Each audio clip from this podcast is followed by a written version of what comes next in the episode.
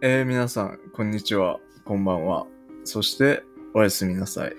曲線審査員のただしと、プロガードレーラーの正義です。よろしくお願いします。お願いします。えー、今回、まあ、またまた、久しぶりの感じなんですが、皆様、いかがお過ごしでしょうか？ちょっと寒くなってきて、そうですね。気温ももう、やっと夏が終わったって感じですね。まあ、パッション好きな人たちからしたら、まあ、やっと楽しい季節が来たいや本当にそうですよ。最近やっとだからジャケットも、うんまあ薄いコートもはい。羽織れるようになって、うん。やったなって感じなんですけど、でももう寝るときはね、ちょうど寝やすいし、本当に。でもなんか自分たち多分、9月がマジで忙しかった分、なんかもう冬なんかないや、本当に。秋という季節あんまうんじっくり、今多分ちょうど秋なんですけど、もう冬の感じですよ感じね。ですね。だから秋というものを実感するのが少し短かったかなっていう。だから金木犀とかちょっと変わりましたけどね。あと、満月。金木犀好きですか？金木犀めっちゃ好きなんですよ。へえ。うん僕、こないだやっと金木犀の匂いってもの分かって。なんちょか、っとはほんのり甘い感じ。それこそお香を作ったのは、はいベースは金木犀にしてましたね。なんか、僕、めちゃめちゃ苦手だったんですよ。その匂いが。ああ、なんかそのるさ。強烈だったのかもしれない。その量感的にとんでもない金木犀があったのかわかんないですけど、こう、うわ来たみたいな。ちょっと気持ち悪い、頭痛くなりそうだな、みたいな感じの匂いでしたね。はいはい。嫌いな人意外と多いんですよね、金木犀ね。やっぱ強いっていうか、結構わかりやすい匂いい。匂いが強いって感じでしたねそうで。すね。花、花なんですかね、一応あれは。うん花の中だったら結構トップクラスにですね。匂いが強いっていうか。うん。でもやっぱりなんか秋の象徴みたいな感じをししますけどね。やっと来たな。なんかは、冬の先駆け的な匂いですよね。そうですね。パッて切り替わるというか。うん。まあもうちょっと秋楽しみたかったなってういう。ん。ちょうどそれこそ今、今日ハロウィン当日なんですけど、うんなんか今年はね、やっぱりなんか盛り上がってない感じしましたよね。まあそうですね。今日、今朝、その電車乗ってる限り、あんまり盛り上がってる感じはしなくて。そうですね。渋谷弾圧っていうかね、うんなんか規制すごいじゃないですすごいですねハロウィンもう渋谷ダメみたいな。多分そういうのもあって、うん。ちょっとなんかそういうのが薄れてきたというか、ぶうん分散ししたそうなのかもしれない。感じなんですかね。でもなんかあれらしいですよ。その渋谷で今、日本人より外国人の方がいるらしいです。ああ、もうそのレベルなんですうね。ん。なんかもう、なんて言うんですか。そのオタク文化はいに、やっと着目した外国人しかいないみたいな感じになりつつある。なるほどねちょっとだから文化になりかけてた分、うんね、コロナも明けてやっと日本来れて、うんうん。楽しみにしていた人とかいるんだと思うんですけど、ねちょっと残念です。本当にちょっとなんか寂しい感じになっちゃったのかなと思って。しかもなんか自分を爆発できるいい機会だったりする人もいるじゃないですか。うんうん。なんか普段ね、しないような格好をしたりとか、ね、女性とか、男性は結構格好つけしいで、あんま本当に。やんない人か、ふざけ倒す人か、うんみたいな結構、でもなんか男性がああいう場に行った時に、格好がふざけきってないとシャバいみたいそうなな。んですよね。中途半端一番冷めるみたいな風潮みたいな。うんただなんかちょっとメメイクするだけとかね、うんちょっとなんかハードル上がっちゃってるんですよ、いや本当に。なんか趣旨がちょっとうん。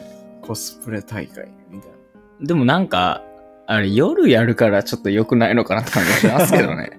夜じゃなかった、ねなんか祭りみたいな、おはいはい祭りみたいな感じで、なんかあったら別に良かったのかなとか思いますけどね。成長の仕方をミスっちゃったみたいな。確かにね。なんかもう騒ぐイベントみたいなね、うん騒ぎたいだけでしょみたいな言う人もいるじゃないですか。だからなんかもう一回なんか文化を知る機会として、うんハロウィンの意味みたいな、また変わってきたらいいかもしれないですね。うん、そうですね。でもまあ今回のトピックは結構それに通ずるところがあって、異性なら何着たい？っていうのをちょっと話せたらなと思うんですけど、やっぱり自分たちはパッション系なんで、はい。ああ、でも、あれですよ。ね、ただしさんは割とメンズを普段からね、ね。アプローチしたりしてるんであれですけど、マサヤスは、あの、レディースを結構やったりするので、普段から女性の気持ちとかを考える機会っていうのは多分多かったりするんですけど、うんなんか自分が着る側だったらこれ着たいみたいなのあります、なんか僕はずっと思ってるんですけど、はい。まあ、メンズやってる、メンズの服を作ってたりとか、はいはい。その、まあ、メン自分自身が男っていうのはあって、はい。その、まそうなんですよ。私たちは一応男あーごめんなさい伝え忘れてましたね。ね私たち二人とも男なんで、そう、見てない人はちょっとわかんないと思うんですけど、男なんで。その、まあ、どど徐々に徐々にこう、硬い、なんていうんですか、ザ・おメンズのかっこら、かっこいい感じはい。みたいなのが、まあ、徐々に徐々にこう、肌に染みていく、こう、のを感じながら、逆にこう、繊細な、はい。なんかその、なんていうんですか、レースのドレスみたいなのはい。が、まあ、作りたくなるのももちろんそうですし、はい。はいなんか自分自身が女の子だったら絶対に着たいなっていうのは感じます。レースね。レースは多分、ポイントなんでしょうね。女の子らしい素材って言ったらあれなんですけど、やっぱ男がレース着るって、あんま、ね、主流じゃなかったりまだするじゃないですか。はいはいちょっとずつね、取り入れてるとこもあると思うんですけど、やっぱレースって言ったら女性のね、ドレスの代表みたいなのあるし、なんか、それこそその女性がレースを使うタイミングはっていうのは、すごい大事なタイミングに限られてくる感じがするんです。はいはい。綺麗めそうです。とそうですいうかね。でもなんかメンズでレースを着る人ってすごいカジュアルに着ることが多いんですよね。だからこそ、女性になったら、そういう意味でレースを着たい。なるほど。確かに。それこそ、私たちのボス、あの、フランスの方一回トレーナーの下にレース、裾で着てた時あったじゃないですか。はいあれ結構自分的には衝撃というか、新しかったなって思ったんですけど。なんか私が、そのまあ、今、そのインターンさせてもらってる先のボスも、はいそのまあメンズやってて、はい。はい。でもメンズでレレース使うみたいなのがあったので。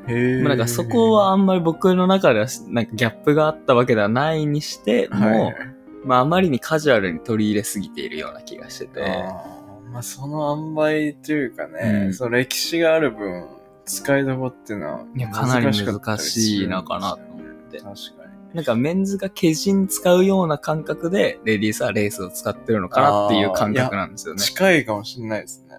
結構その、ジャンルが絞られるって言ったらあれですけど、はいまあ結構使い方によって印象が決定づけられるというか、うんですねそうなんですよね。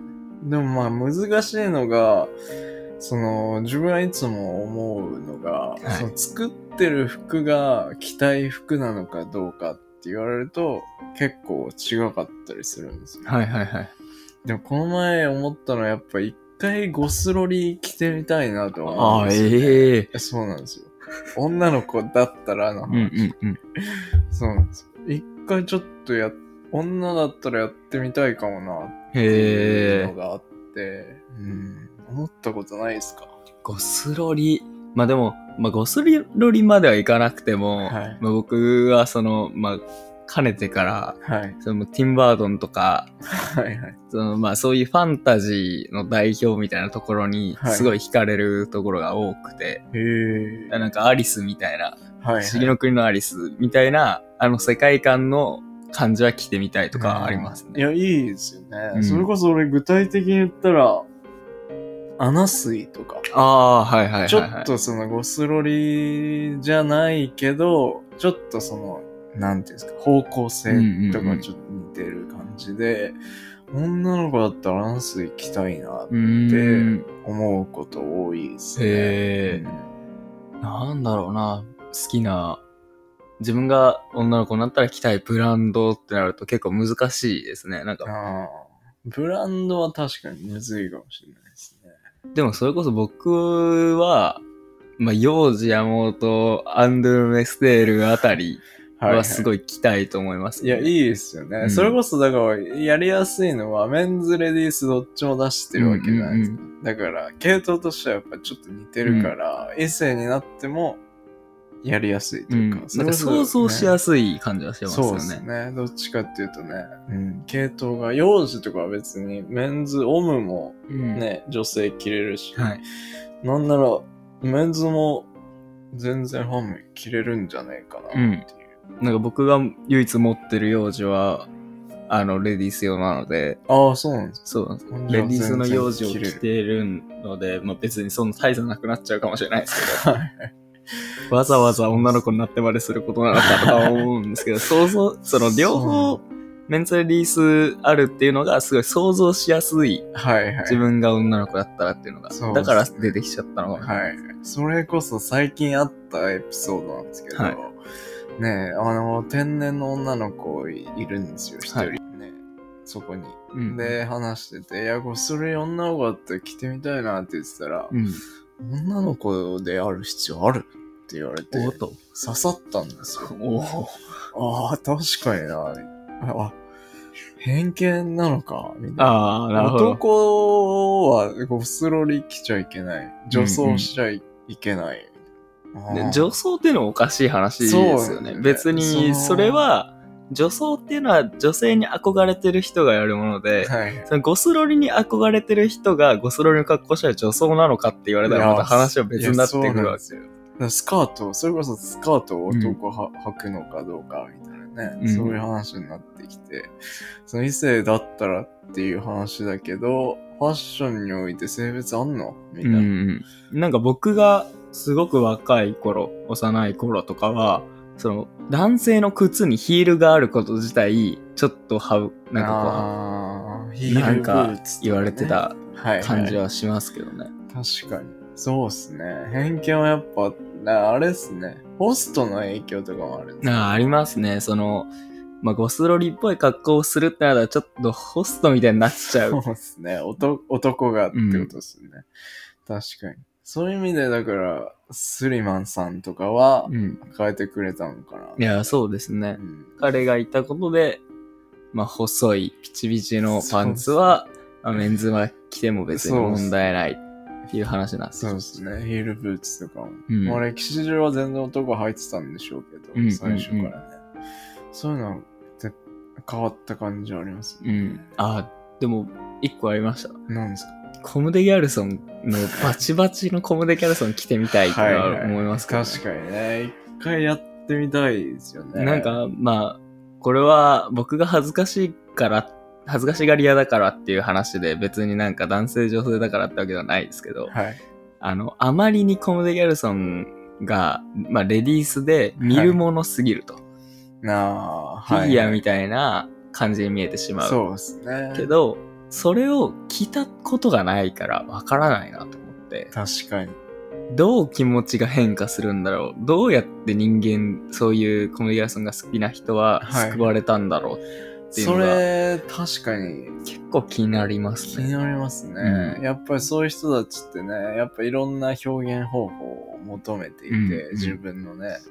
で、やっぱ来た時に自信が持てたり、うん解放されたからこそ、やっぱ来てるとか、うんファンであるんだと思うんですけど、うんなんかそういうのって女性の方がやりやすいイメージですね。これは男から見てなんですけど、はいはい男って結構やっぱ、かっこつけるっていうか、かっこつけなきゃいけないというか、そうですね。なんか、定型な、まあ、その、なんていうんですか。まあ、絶対にこういう格好みたいなのがあるじゃないですか。はいはい。男の服を考えるときにシルエットは大体もう決まっちゃってる。はいはい。そうですね。多分ね。うん。なんか、社会的にでもなんかやっぱ強さとか、うんうん。そういうのを見せる必要とかってちょっとあるから、うんそのバコーンみたいなのって結構難しいですけど、うん女性は割と、まあこれも偏見なのかもしれないですけど、自由度が高いというか、そういうのはね。だからこそやっぱ憧れる瞬間って多いのかなって、うん男から見て。なんか、まあ、わかんないですけど、まあ、はいこれは僕が男だから、まあなんかそう思うだけなのかもしれないですけど、はい。女性が男物の服を着ることはいに。対して、女性は何も思わない。むしろ、まあ、枯れシャツとかに、その、羨ましさすら覚える。はいはい。だけどそうですね男性が女性のものを着ると、はい変な、なんか白い目で見られる感じが すごいあって、そうっすね確かに。それないっすよね。うん逆がないですよね。なんかそこが寛容になればやりやすいのかなと思って。だから別に着ればいいじゃんっていう前に見る目直してよみたいな感じ。あー蚊のシャツ。蚊のシャツだピッチピチになっちゃうみたいな、その松本人志みたいな感じになっちゃうの別にいいじゃんみたいなの言ってくれたらすごい楽なのかもしれない。ああ、サイズ、そうっすね。アイテムがメンズっぽいものがやっぱベースとして多いから。そうですね。まあ服の成り立ち方自体もそうですからね。そうっすね。だからそれこそ、まあ、もし付き合ってる彼女が、うん。まあ本当にロゴスロリ大好きだったとして、その子んち泊まりました。はい。着替え忘れちゃった。ああ、やばいやばい。で、やばいが、もうどっか会社でも学校でも行かなきゃってなった時、ちょっとまあ、これ借りてこうって着てったのが、ゴリゴリのゴスロリのドレス、みたいな男。で、今日、おー、お前何着てんだよ。ちょっと今日、カノドレ。カノ、カノドレ着ちゃった。はい。に、時に、なんか、おー、みたいな。なったら、多分社会は変わってるんでしょううん、ね。本当にそうだと思います。うんあ、いいじゃんみたいな。おーいい悪くないねいみたいな。いね、みたいな。ドレス。うん。そういうのは多分あるんだろうけど、それこそ、なんていうんですかね。自分たちは結構ファッションに興味があるからこそうんあるけど、あ、ファッション？パ、すいません。ファッションですね。で、もし自分がそんなに興味ない人だとして、彼女がバチバチのモード好きうん。な。で、ジャケット借りてきた。うん。そのジャケットかっこいいね。みたいなどうしたの？彼女ジャケです。はいはい。あ、かっこいいね。とはなると思うんですよ、なりますね多分ね。まあ、それはもうアイテム自体が男性のものっていうのはありますよね。そうですね。確かに。まあなんかスカートもそうで、まあもともとその、まあロンドンとかではメンズのものとされてたものが、まあレディースのものになっちゃった。はいはい。で、逆にメンズが着れなくなっちゃってるみたい感感じはすごいあってむずいっすね。確かに。異性じゃないと着れないものっていうのはないのかもしれないですね。うん偏見なのかなな。。結構偏見とあと、まあその人への固定観念じゃないですけど、こう、先入観みたいな。はいはい。例えば、めちゃめちゃ仕事できそうな人がはい目の前にいて、で、その日はスーツ、はい。ネクタイもぴっちり締めて、はい。そのワイシャツも一番上まで締めてる。はい。で、ジャケットもちゃんとしたどあのボタンダウンさせて、はい。こう、胸のとこだけ一個ついてるみたいな、もうそういうザ・メンズみたいなはい。人がいたとして、で、あ、この人は仕事できるし、男らしい風、なんか男らしそうな格好が好きなんだな、はい。っていう先入観がある状態で、次の日来てみたら、あ、ちょっと、昨日、着替え忘れちゃって彼女に借りてきたんだっつって、なんかゴスロリのドレス着てくるっていう、この先入観が良くなるかもしれない。あー、なるほどね。なんかもともと最初に来たタイミングで、その感じを出せればいいんですよ。ちょっとゴスロリなのか。さ最初からね。そう、なんか、はいはいはい。もん、なん、なんていうんですかね。こう、ちょっと疑問抱かせる格好をして、で、バチバチので来た時に、あ、やっぱねって言われるようになるっていうのが結構いいのかなと思う面。白い。確かに。だからそういう意味でメンズの服って結構個性を消せるんですかね。洋服的に。そうです、ね。色も結構限られるし、うんやっぱ社会で生きてる時間の方がやっぱ多いから、うんうんうんそれこそだスーツは象徴ですよね。そうですね別に赤いスーツみたいな、バコーンみたいなの結構やっぱ、か着り着づらいじゃないですすごく着づか。らい。営業とかね。うん。だからこそ普段見えないけど、もう本当にそういうのが全部社会的に撤廃されて、うんそれこそレースのジャケット着てる。ちょっとフリルついてる。はい。あれみたいな。それが今はあれってなるじゃないですか。けど、そ、そういうあれじゃなくて、あ、この人はこういうタイプの人なのかなって思えるようになったら、それが可能になるかもしれないですね。うんある日突然、レースのドレスとか、あ、そっちか。あ、別に、あ、まあ、そっちだったんだ。そっちねえーいいね、みたいな。なんか受け入れる受け皿みたいなのそうが大事なの系統の話に移るというか、うんそういう男性とかじゃなくて、あなたのファッションの系統はこっちだったのね、うんうんの、ああ、みたいそれならいいですね。な。はい。でもまあ、日本、まあ、あ、ごめんなさい。ちょっと言い忘れてたんですけど、はいまあ、こう、日本語が喋れてるっていうので、なんとなく察しはついたかもしれないですけど、僕ら日本人そうななんんで。ですすよね。そうなんですよ。ちょ、ちょっと時々ね、パッションとか言っちゃうんですけど、日本人で。そう、なんか一応日本人として、その、お笑いっていうコンテンツはい。のせいで、ちょっとそういうのが着にくくなるっていうのありません？例えば、その赤い、さっきも言ってましたが、赤い背広とか、はい。もう、なんかもうお笑い芸人じゃん、みたいな。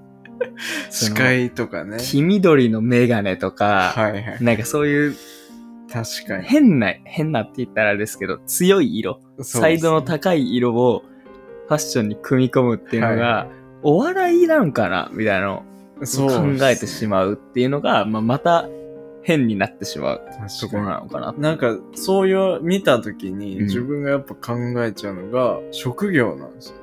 うーん。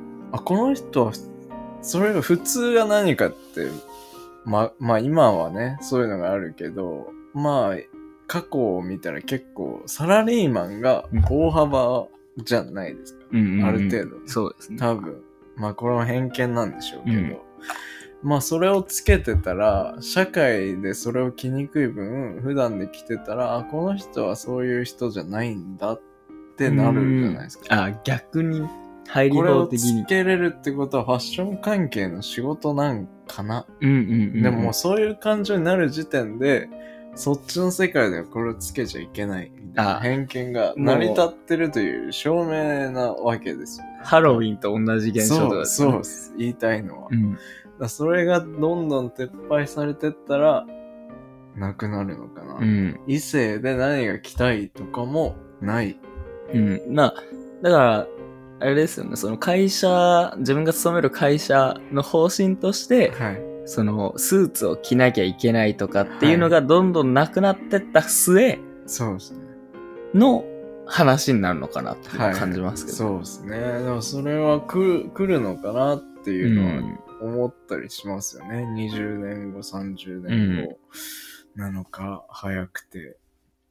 いや、もっとかかるんじゃないですかね。まあ全体がそうならなきゃいけないってわけではないんですけど、うんまあでも20%ぐらい、あと20%ぐらいは最低でも変わんないと、まあなんかそういう考えになっちゃうのかな。ハロウィンなんかなみたいな考えになっちゃうのかな。確かに。だから、生物的に難しい領域ではありますよね。人間って多分 DNA 的にやっぱ力を見せないといけないとか、見せたがる。それこそ求愛に関係するじゃないですか。う強さの象徴で、DNA 的になんか魅力を感じるとか、心理学、DNA 的に。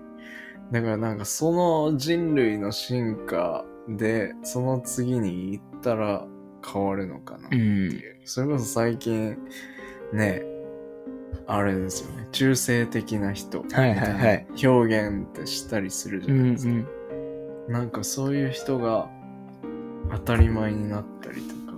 あと、最近で言うとそれこそ、女の人、女性が男性に可愛いという概念ではい。好きになるパターンもあるわけじゃはいないですか。はい。変わってますよね。それもなんか、別に悪い意味じゃなくて、へ社会が変化してる社会が変わったからこそそういう考えになってる。はいはい。なら、まあ男が可愛いと言われるなら別にレースも近いんじゃないかなとも思うんですよ。なるほどね。確かに。むしろ逆転して女性がスーツ着なきゃいけないとか、はいはい。なんかを着なきゃいけないみたいに感じになりそうな感じもするんですよね。なんかたまにテレビとかで出てくる女性社長みたいなの、はいはい絶対なんかこう、なんていうんですか、ユニクロで買った感じのスーツ着てません？ああのね、ピシッそう、ピシッとしてて、はいはい。そのなんていうんだろう、変にこう、毛人とか高いものが入ってないはいっ。ていうことで、なんかその、コストを考えられるってことも言えるし、あー確かに。その、まあ、スーツってことで別に社会のことを考えてるよっていうのを言わなきゃいけないっはい。ていう感じがあって、そうですね。確かに。それはあるかもしれない。そういうのからすると、まあ、近いのかなと。あレースも。あ。なるほどね。あと、教育とかにもなってくるんですかね。あランドセルがまず男が黒じゃなきゃいけない時点でダメですね。ね。はいはいはい。そういうことですよね。あと野球部のポーズ。はい。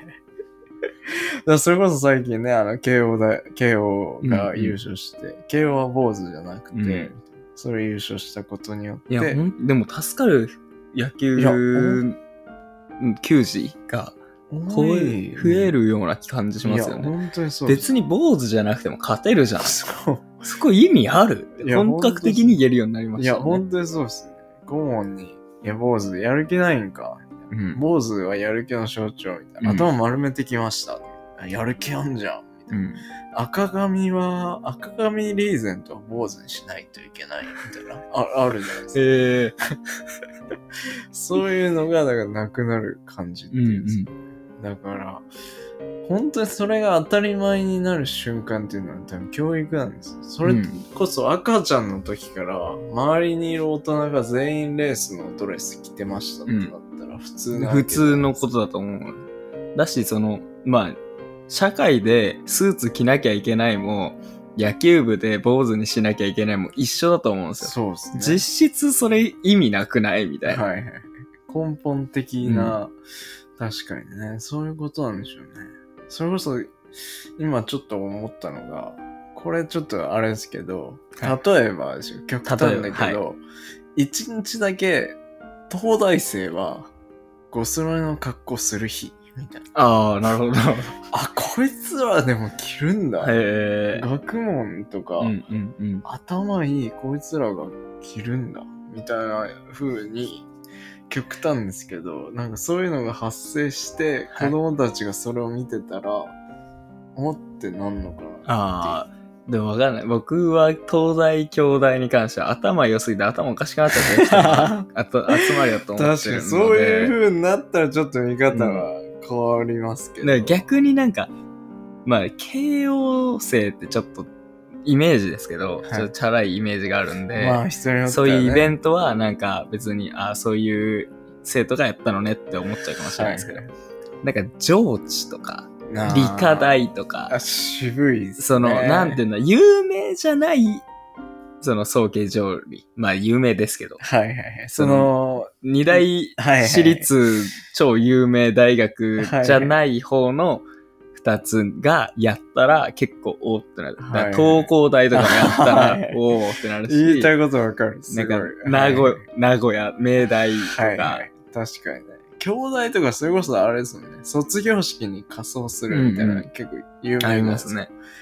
そういう風に捉えないで、なんていうんですか、当たり前の一日みたいな感じでやってほしい。はいはい、来たらね。うんだからそういうのがあったら、おってなるんでしょうね。うん要はだから教育と環境なんでしょうね。いや、ほん多分環境だと思います。すごい。うんでも言って今子供の数が減ってる分、その母数が減るわけじゃないですか。はいはい。それは結構文化が廃れる原因だったりしますよね。うん偏見が買いにくいというか。うんうんうんうん。まあでも、変わっていくというか、まあ、徐々にこう、国境っていうのが、なんかす少しずつなくなってるというか、はいはい。まあ、もちろん国と国の、その経済的な問題はもちろんあるとは思うんですけど、はいはい、じゃない、一般の人が触れる国境みたいなのはどんどんなくなってきてるわけじゃないですか。そうですね。確かに。なんかまあ、その流れで、だったら別にその、まあ日本が少子化だからうんぬんとかじゃなくなるのかなとか思いますけど、はいはい難しいですね。うんそれこそだ承認欲求とかになってくるのかなっうんていう。まあ、いわゆる国が県みたいになったら、個性って結構消えやすいじゃないですか。もうアメリカは北海道みたいな。うん。でっい。かいしね。そう。もう世界というんうんううん国というか、はいはい。